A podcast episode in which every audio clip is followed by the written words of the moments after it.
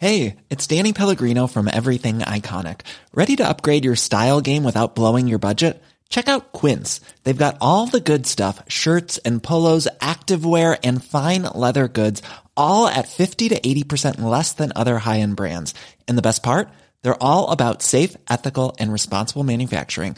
Get that luxury vibe without the luxury price tag. Hit up quince.com/upgrade for free shipping and 365-day returns on your next order. That's quince.com/upgrade. My business used to be weighed down by the complexities of in-person payments. Then, Stripe Tap to Pay on iPhone came along and changed everything. With Stripe, I streamlined my payment process effortlessly. No more juggling different methods. Just a simple tap on my iPhone and transactions are complete. What's truly remarkable is how Stripe caters to all my customers' preferences. Whether they're using cards, Apple Pay, or other digital wallets, Stripe ensures a smooth checkout experience every time. Setting up Stripe was a breeze, taking just minutes to get up and running. From local markets to global retailers, Stripe helped me expand my reach and grow my business with ease. To learn how Tap to Pay on iPhone and Stripe can help grow your revenue and reach, visit stripe.com/tapiphone. Coming up on DTNS, a solution to annoying ads that interrupt your movies, Twitter buys a way to compete with Facebook groups, and can the blockchain save journalism? This is the Daily Tech News for Thursday, October 21st, 2021 in Los Angeles. I'm Tom Merritt. From Austin, Texas, I'm Justin Robert Young. And I'm the show's producer, Roger Chen. We were just talking about Korean TV and Netflix and Squid Game and all that good stuff. If you want that expanded conversation, get Good Day Internet. Become a member at patreon.com/DTNS, where you can join our top patrons.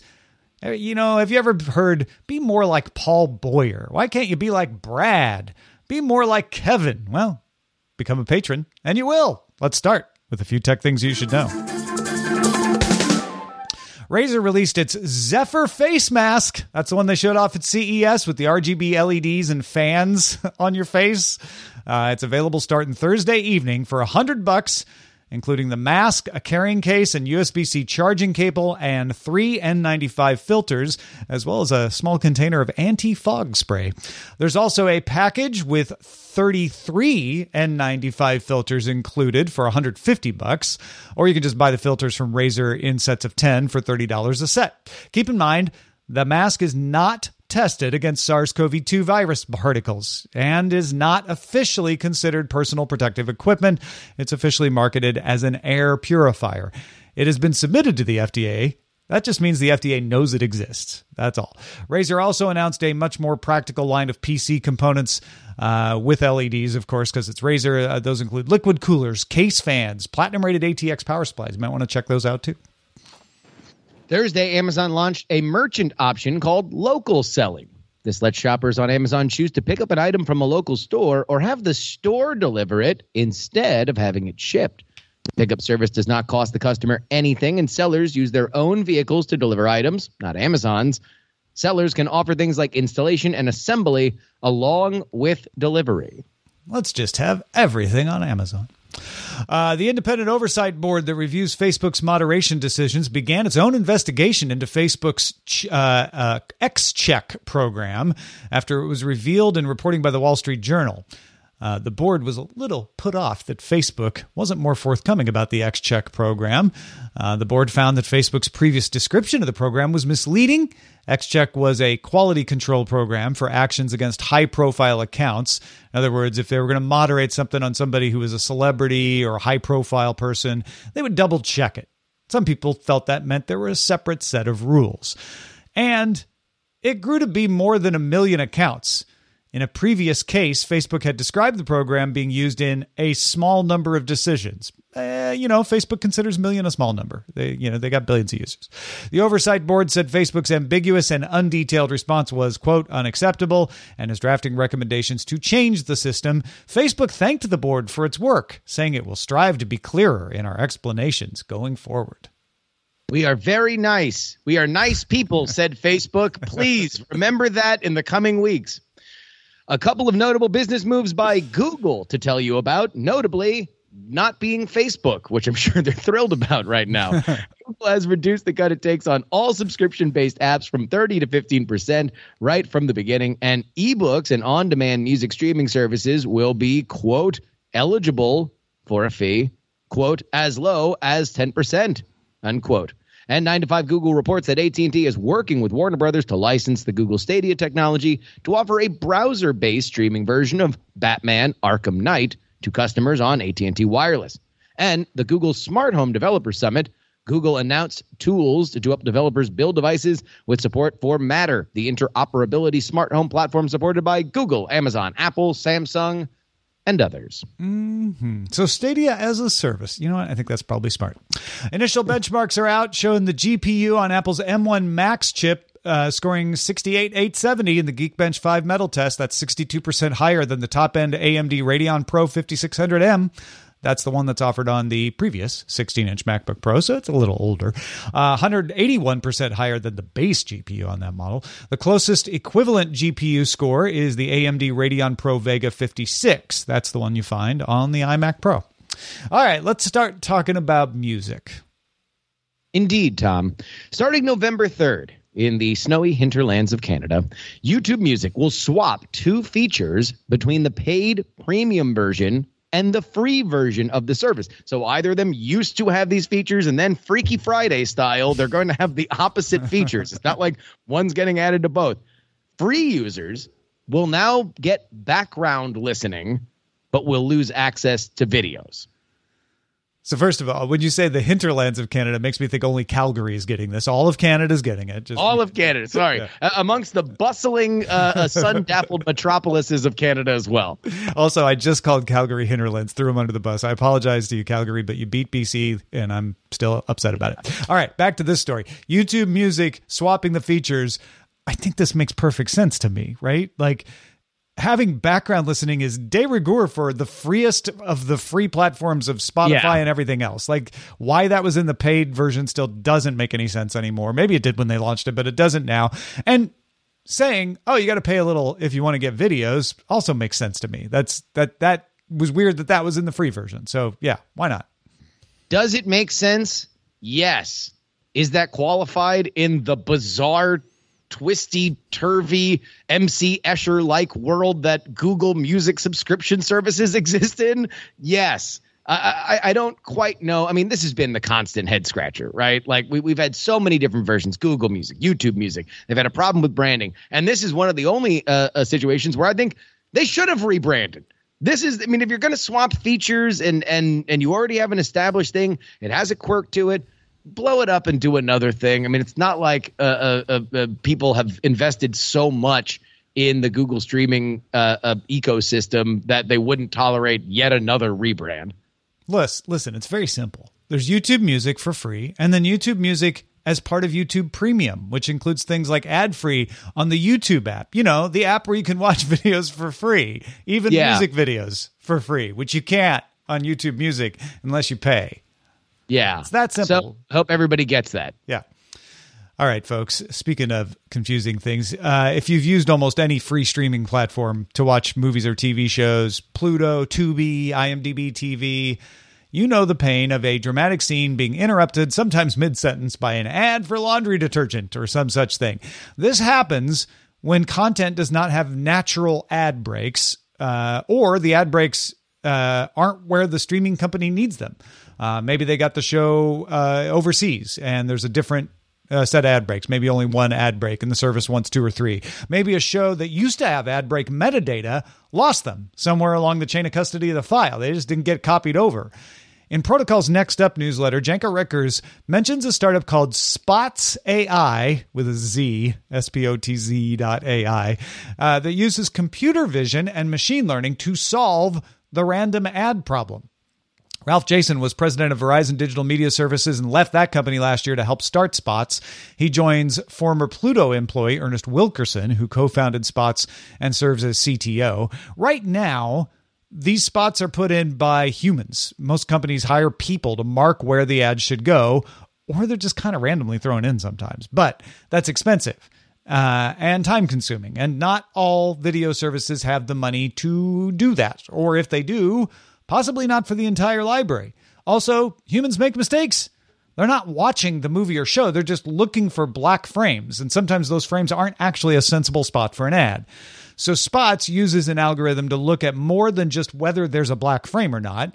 It checks audio levels, brightness, other indicators to determine if it's an actual break in the action. It's training an algorithm to look for that stuff. The service is available as an API that analyzes videos 20 to 40 times faster than regular viewing speed. So it can do this faster than humans.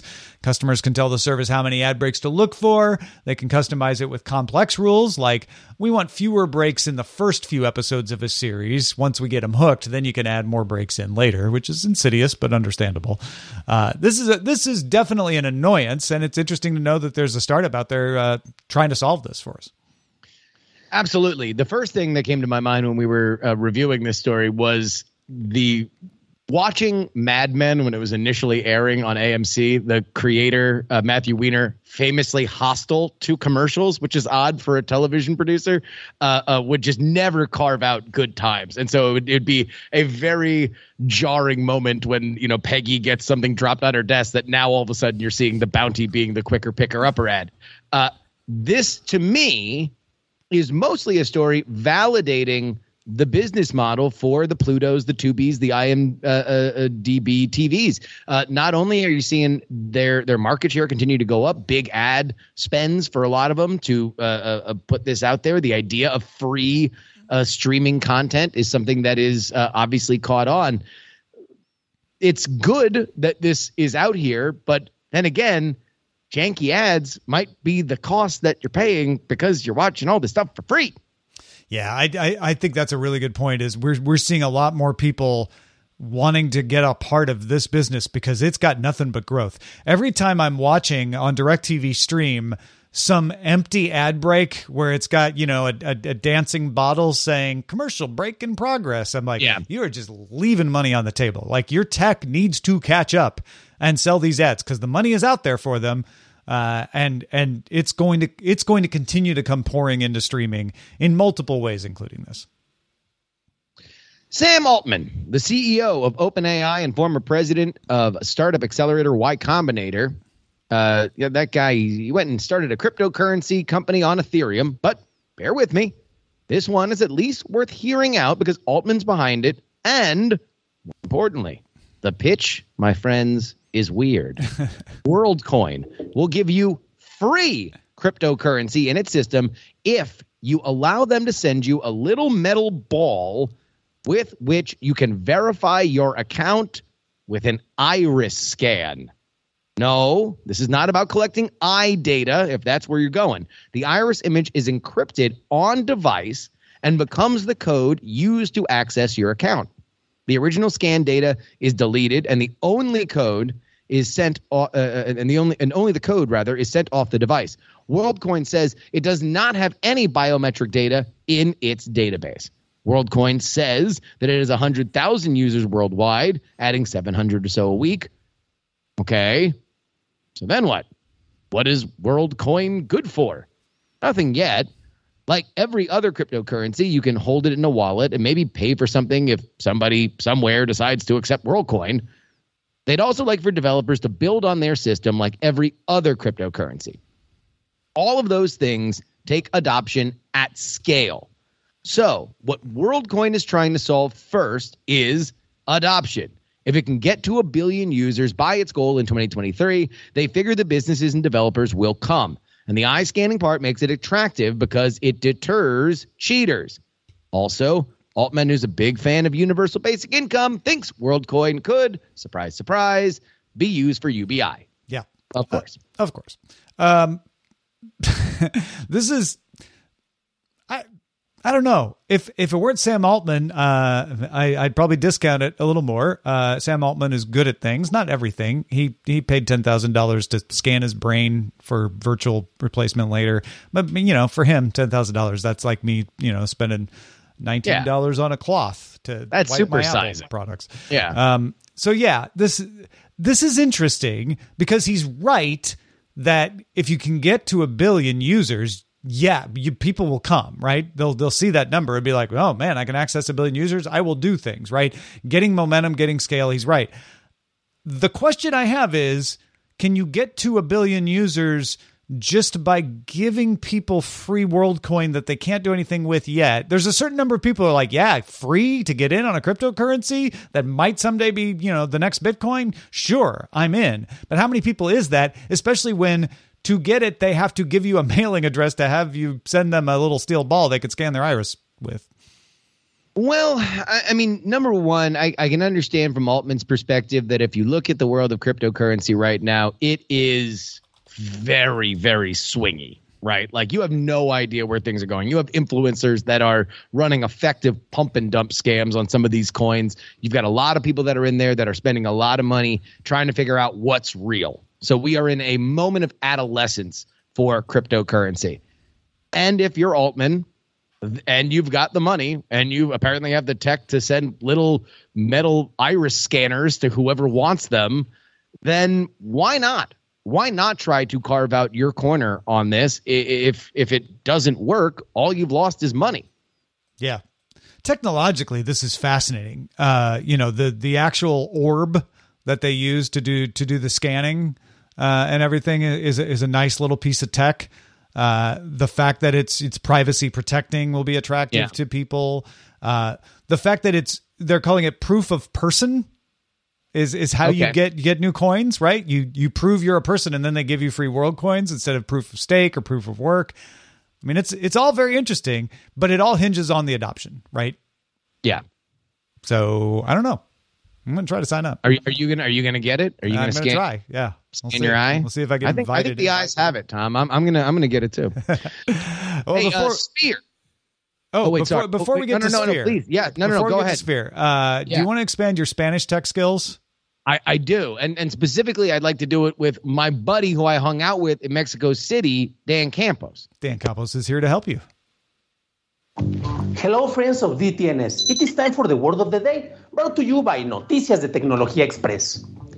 A think tank is a group of experts that provides advice on policies, reflecting and researching about relevant ideas. In Spanish, we could refer to this concept as a grupo de pensamiento, but the most accepted term is laboratorio de ideas. There are important laboratorios de ideas like the Mercator Institute for China Studies. They reviewed the ethical guidelines for AI recently revealed in China. You can learn this and more words by listening to Noticias de Tecnología Express, available every Friday.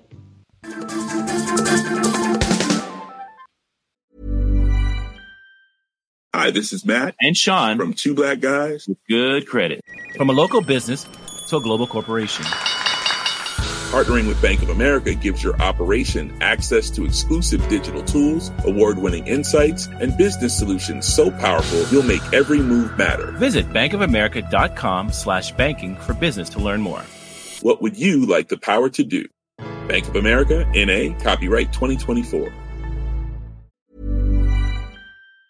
The Claude 3 model family from Anthropic is your one-stop shop for enterprise AI. With models at every point on the price-performance curve, you no longer have to make trade-offs between intelligence, speed, and cost. Claude 3 Opus sets new industry benchmarks for intelligence, Sonnet strikes the perfect balance between skills and speed, and Haiku is the fastest and lowest-cost model on the market, perfectly designed for high-volume, high-speed use cases. Join the thousands of enterprises who trust Anthropic to keep them at the frontier. Visit anthropic.com/Claude today. My business used to be weighed down by the complexities of in-person payments. Then, Stripe Tap to Pay on iPhone came along and changed everything. With Stripe, I streamlined my payment process effortlessly. No more juggling different methods. Just a simple tap on my iPhone and transactions are complete. What's truly remarkable is how Stripe caters to all my customers' preferences. Whether they're using cards, Apple Pay, or other digital wallets, Stripe ensures a smooth checkout experience every time. Setting up Stripe was a breeze, taking just minutes to get up and running. From local markets to global retailers, Stripe helped me expand my reach and grow my business with ease. To learn how Tap to Pay on iPhone and Stripe can help grow your revenue and reach, visit stripe.com/tapiphone. So, Tom, yes, Sphere. See, here's the deal with Sphere, man. It's a group chat app focused on communities, basically an attempt to make a better Facebook group situation. It has features like self-clearing feeds, auto-archiving. It tries to encourage interactive conversations around specific interests. If it sounds good to you, well, get ready for it to be incorporated into Twitter, because Twitter acquired Sphere and its 20-member team.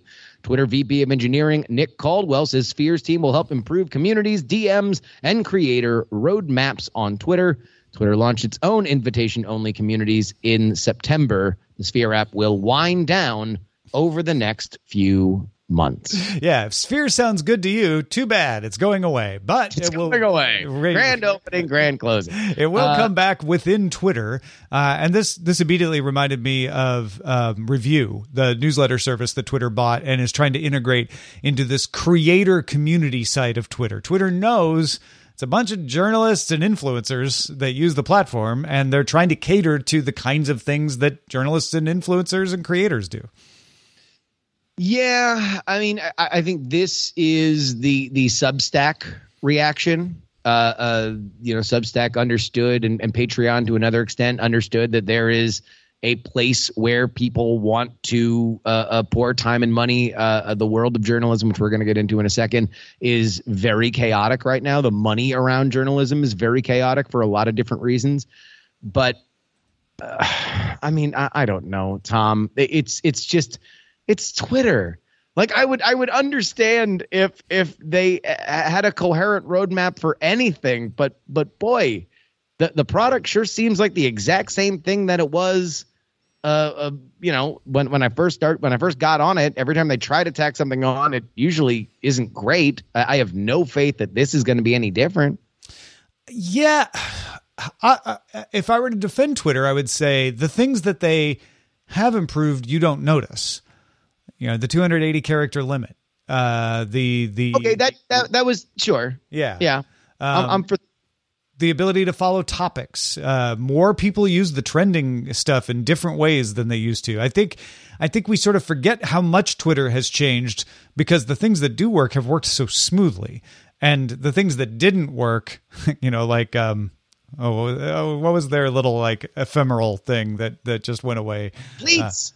Fleets. Those fail spectacularly. So yes. I think there's more going on with Twitter. I think what they're doing behind the scenes with Review and now Sphere and a few other acquisitions that they've made have the potential. I'm not guaranteeing it, but they have the potential to suddenly be a very compelling suite of creator-focused tools that give you more than any Substack, Patreon, etc. on their own are giving you.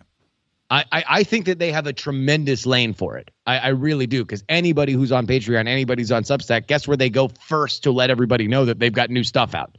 Guess where they go first to detail and summarize what they just did on these platforms, so they might get out in front of a new audience because they're going to catch the zeitgeist for a second. Who knows whether or not it works? Who knows whether or not it's smart? But it's certainly the behavior. And if Twitter were able to make a competent suite of tools for it, I think it could be useful. Here's the problem.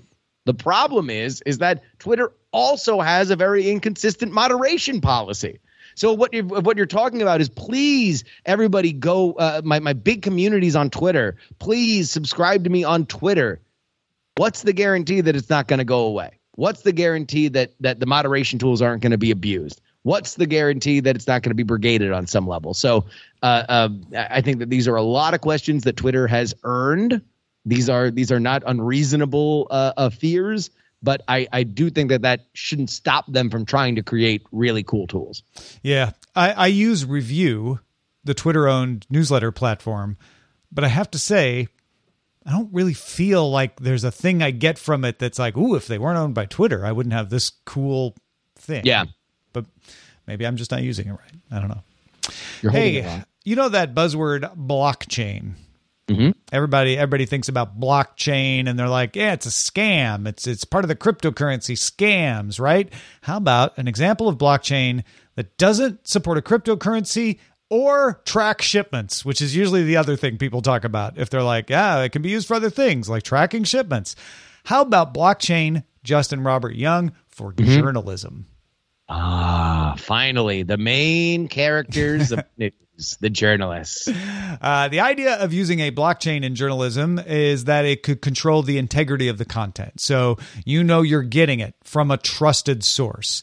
You can have it verified that, yeah, this is actually from the Associated Press. Also makes it more accessible. One server goes down, you don't lose access to the information. It can't get overloaded and make the content unavailable. And it's censorship resistant because once it's there, the thing about the blockchain, go check out our Know a Little More episode. It's really hard to change. It's not impossible, but it's almost impossible to change. And it's more transparent.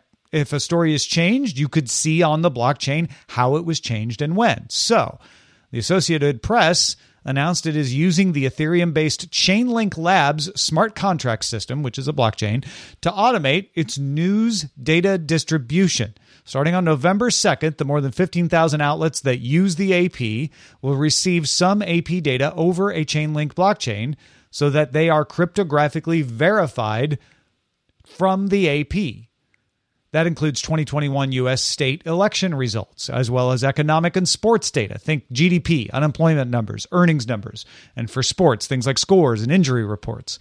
The AP previously partnered with Chainlink to push out its verified call of the U.S. election so that you knew it was the AP because it was done on the blockchain. That was in November 2020 using Everipedia software. So this is an expansion of that partnership to say, let's start with data. And then we might expand from there and see what it's good for. Well, I mean, this story mostly is interesting to me with the idea of revisions, although that is not in general the biggest problem that I think people have in terms of a distrust of journalism. It is a problem in a digitally editable world where, unlike in a newspaper where things are printed and sent out, you can just take out a line or change something. Decorum states, ethics states that you should then put a note on what was changed and why it was changed or what was added. And so that's interesting. But Tom, allow me to bring you into a different scenario on how journalism would interact with the blockchain. Because what I do think is interesting, what I do think could fundamentally change not only journalism and the quality of journalism, but also the way that we understand it, is if the blockchain were used to track the reporting process. Who you're calling, who you talk to. You don't have to list them if they're anonymous. You can just list them as anonymous source one, anonymous source two. Blockchain is good for verifying things that are anonymous. So I could see how that could work. Yeah. So you could say, look, I was on the phone for X amount of time. You could use this as part of an app or something like that where you would enter in who you're talking to. You would enter in who you're texting with. You could have these things and have tools to reveal as much or as little as you can. But what you'd be able to see in the blockchain is the process of how a story comes together. And that's something that I think has been lost. Because when we talk about reporting, these are the questions that get asked in a newsroom. When you bring a story to your editor, when your editor's reviewing your story, what they're asking you is, who'd you talk to? Why didn't you talk to X? Go call Y to make sure that this is up to snuff. Did you think about talking to Z, right? You would now be able to see where the initial idea came from, who the initial conversations were, and then possibly who was added later into the process. Even if it's just categorizing, I talked to anonymous source one 3 times, I talked to anonymous source two times, and anonymous source three only once, you would at least get an idea of where this story and the information is coming from. I also think it would be a refreshing element of honesty and transparency in a field that by and large gets constantly misinterpreted. But that's my thought. Yeah, and I think you could extend that even after publication. Yes. Here's a use for an NFT that isn't collecting a CryptoKitty. How about the NFT is tied to the author of the article? For authorship, the idea of a non-fungible token is one of the ideas is it shows ownership. You could say Justin Robert Young is the certified author by using an NFT. And then if I quote your story in my story can immediately acknowledge this information came from Justin or came from Nate at Bloomberg or wherever. And it starts to reduce some of this copy pasta we get out there where you lose track of like, I don't know, this outlet's saying the thing, but I don't know where they're getting it from. I love that idea. I love the idea because it right now we're in a world where everything just gets repeated without a lot of new reporting on it because there's so many outlets and everybody just kind of wants the headline and they don't really care whether or not they add anything to the story. But if you were able to tell through the blockchain, hey, there's one story that everybody is copying and pasting, then you know, okay, there's just one story. I can just read the New York Times thing. I can read the Washington Post thing. I can read whatever. And now you just know that, and you know that like when somebody adds something to it, okay, well, the new information was added by this source. I think that'd be very helpful. And there's obviously a lot of systems work to be done. This is about using the technology and what it could be used for. You obviously have to get the reporters to use the system that tracks their sources. You've got to get the publications to respect each other's blockchains and show that this is where it came from. But yeah, and that's a lot of work. Don't get me wrong. But if you can get that going, get that momentum going, then it is useful for everybody.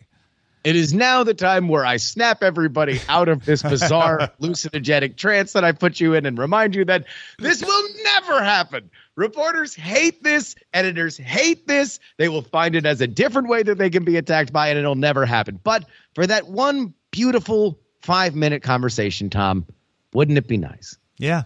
I'm not going to say it'll never happen. You just got to make it easy.